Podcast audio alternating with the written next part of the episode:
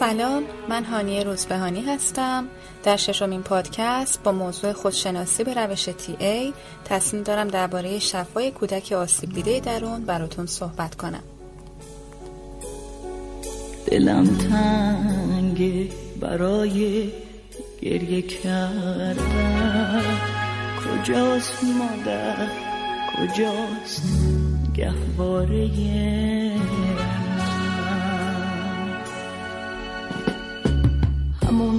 گهواری که خاطرم نیست. همون امنیت حقیقی و راست.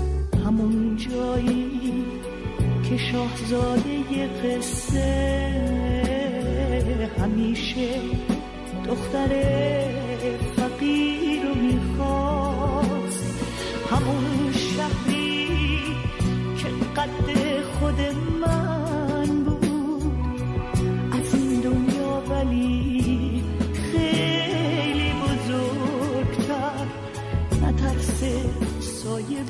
نه ترس سایه بود نه وحشت باد نه من گم می شدم نه یک کبوتر.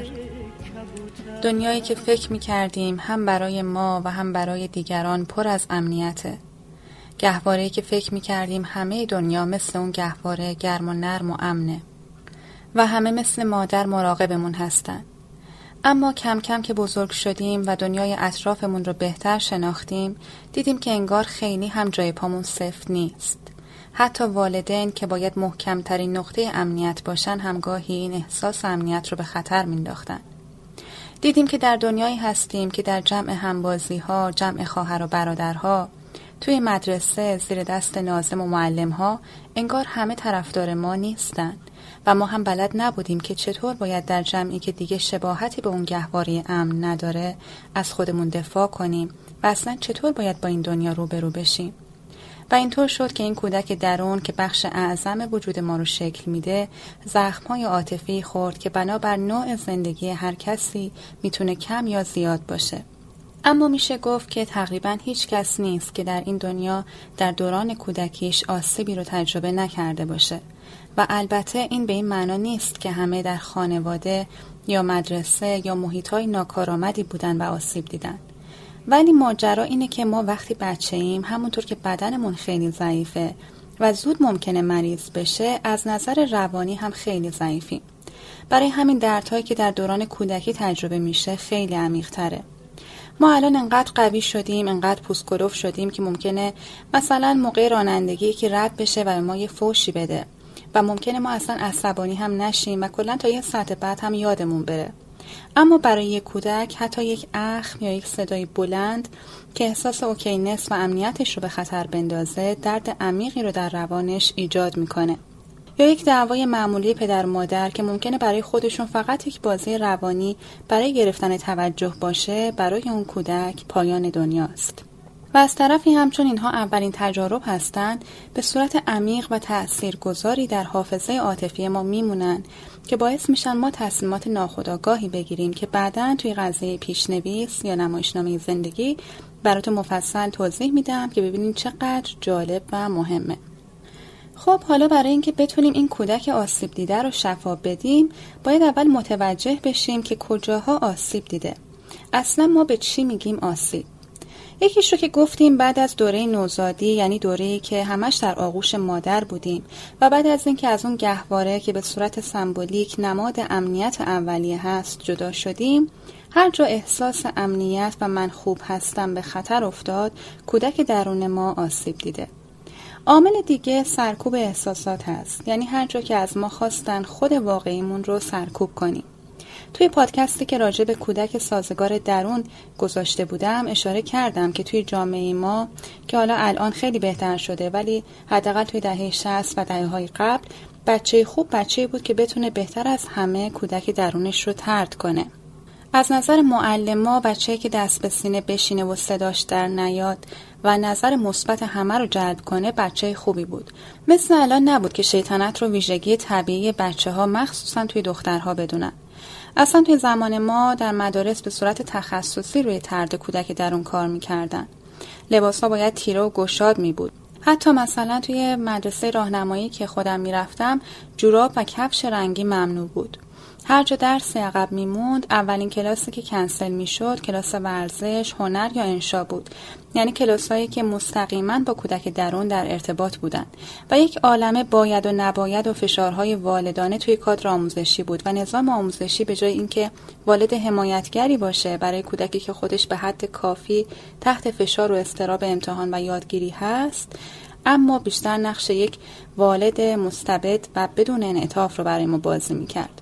توی اکثر خانواده ها هم تقریبا اوضاع همینطور بود و خیلی استقبالی از خود واقعی و احساسات اصیل نمی‌شد و با پیام های مثل بچه نباش، لوس نباش، عصبانی نشو، گریه نکن و پیام های دیگه احساسات اصیل بچه ها سرکوب می‌شد و بچه ها یاد می گرفتن به جای بروز احساسات و عطف احساساتشون به بیرون اونها رو به درونشون معطوف بکنن.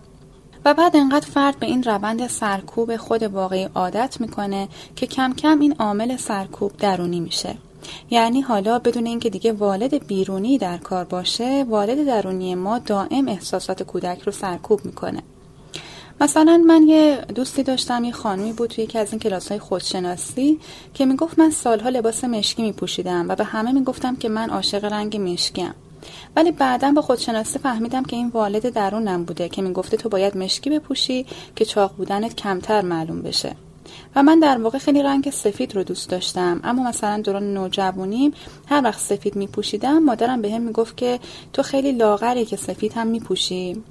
و من سالها نمی‌دونستم که حتی چه رنگی دوست دارم. یعنی تا این حد ممکنه که کودک درون رو سرکوب کرده باشیم و علایق و عواطف واقعیمون رو نشناسیم. کلا اگر بخوام نشانه های بیرونی یک کودک آسیب دیده یا نشانه های ترد و سرکوب کودک درون رو بگم به این موارد میشه اشاره کرد. شور و شوق زندگی نداشتن دوست نداشتن خود. دوست نداشتن صورت یا بدن که این رو میشه توی فرار از آینه یا فرار از عکس گرفتن یا وسواس بیش از حد روی زیبایی دید. بدخلقی، ایرادگیری، پرخاشگری، زود از جا رفتن، پرخوری، اعتیادهای مختلف، ترس، نگرانی، افسردگی، خستگی مزمن، کمبود انرژی و وابستگی شدید عاطفی و چسبندگی عصبی به دیگران از نشانه های بارزی هستند که میشه فهمید کودک درون حالش خوب نیست. خب حالا می‌خوایم بریم سراغ راههایی که کمک می‌کنه ما بتونیم با این کودک آسیب دیده ارتباط برقرار کنیم. بشناسیمش. صداش رو بشنویم و بتونیم از خواسته هاش مطلع بشیم. ممکنه که کمی اولش سخت باشه مقاومت بکنه بیرون ریزی داشته باشه و کلا کمتر کسی هم هست که وقتی برای اولین بار سراغ کودک درونش میره خوشحال باشه. معمولا حسی که رو میاد غم و گریه هست که خیلی هم خوب و طبیعیه و باید اجازه بدیم که تخلیه عاطفی به صورت کامل صورت بگیره.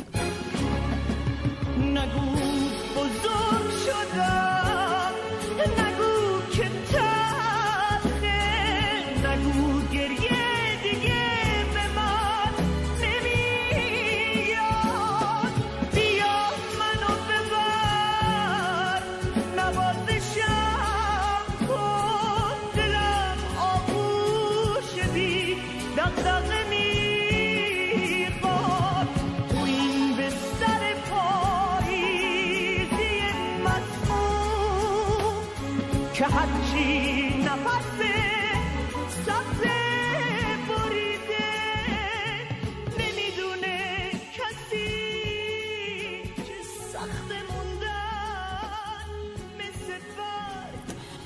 قبل از اینکه راجع به فرایند شفا صحبت بکنم باید قبلش چند تا نکته رو بگم. اول اینکه کسانی که کودکی خیلی تلخ و سختی داشتن کسانی که آزار جدی جسمی یا روانی دیدن مورد تعرض قرار گرفتن. فرد مهمی رو در کودکی از دست دادن. یا به هر نحوی یک تروما یا حادثه آسیبزایی رو تجربه کردن حتما نیاز به تراپی توسط یک متخصص و نیاز به حمایت یک درمانگر یا یک گروه درمانی دارن.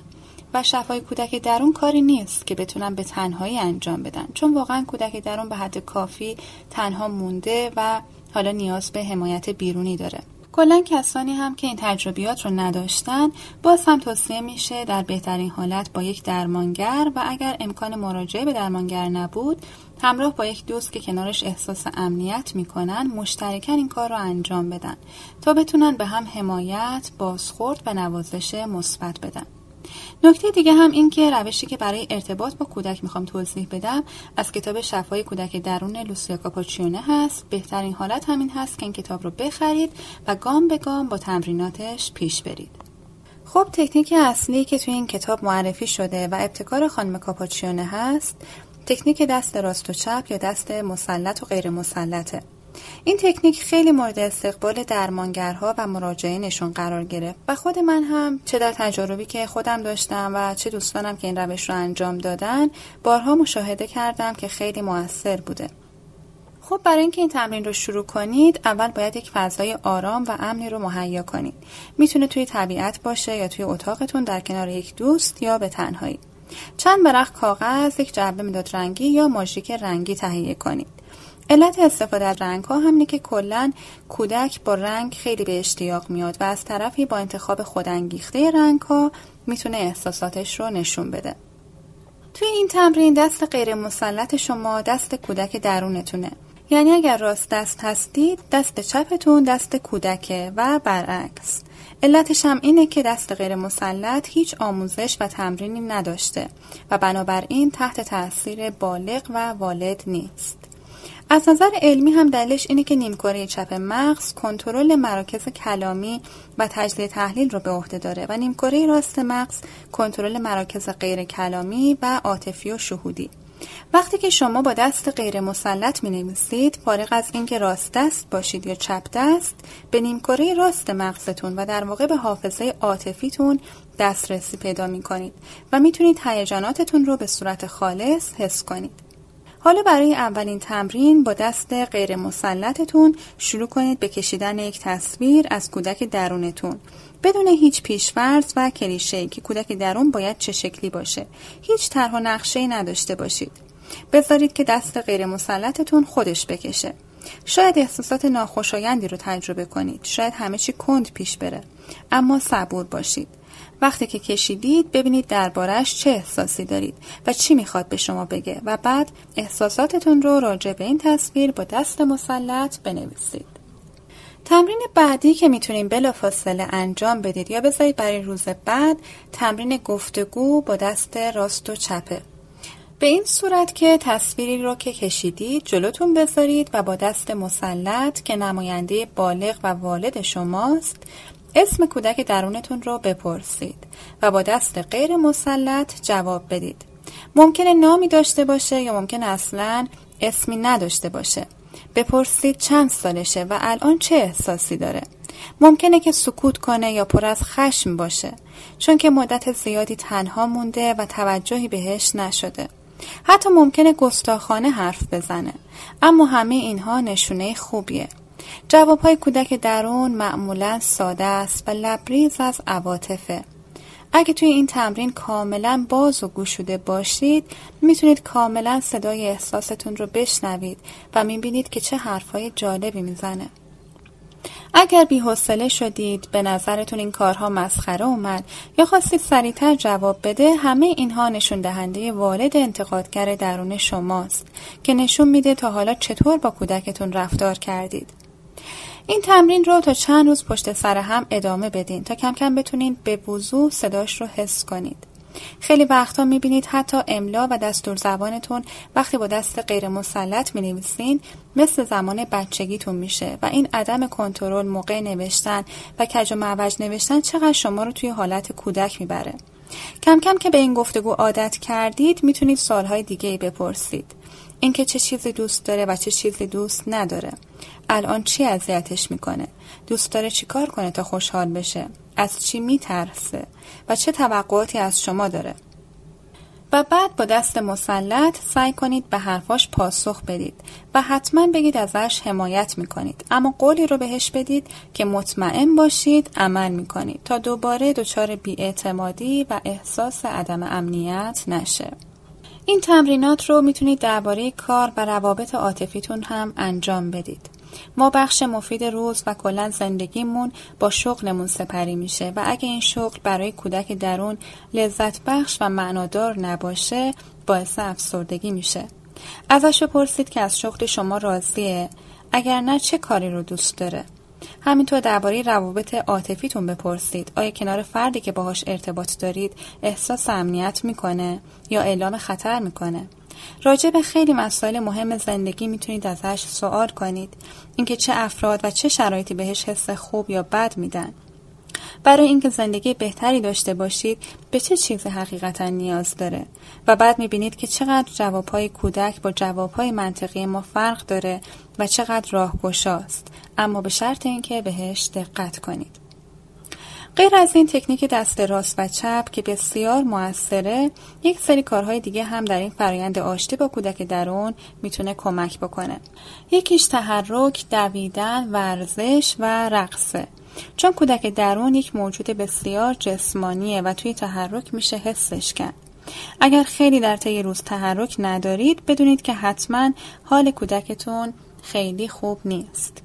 مورد دیگه ریت موسیقی و آواز خوندنه که باعث میشه خیلی حسش بکنید.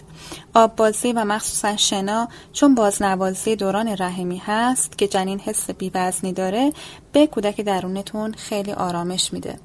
خلاقیت، آرایش کردن، لباسهای رنگی و متفاوت پوشیدن، آشپزی، پرورش گل و گیاه، تزئین منزل، غذا خوردن همراه با تمرکز و لذت، بازی کردن یا خرید اسباب بازی مورد علاقه دوران کودکیتون که برای خیلی ها دوچرخه هست شما رو به حس کودکی درونتون نزدیک می‌کنه.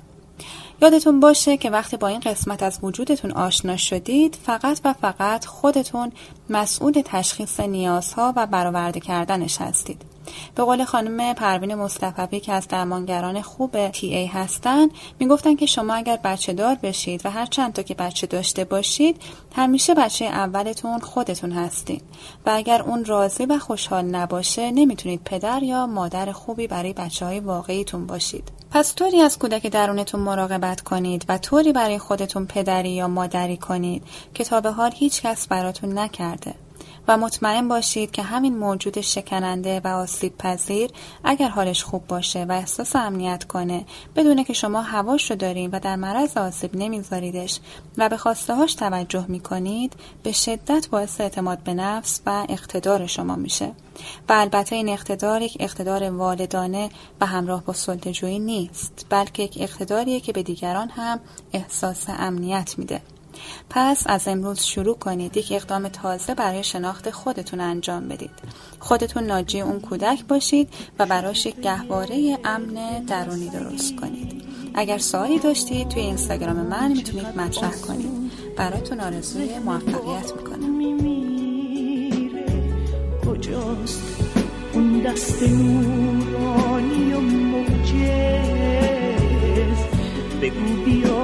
دستمو بگیره کجاست مریم ناجی؟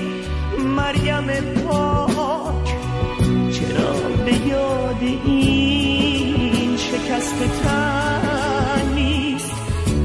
بار حراس و بیپناهی. چرا دامن سبزش چتر من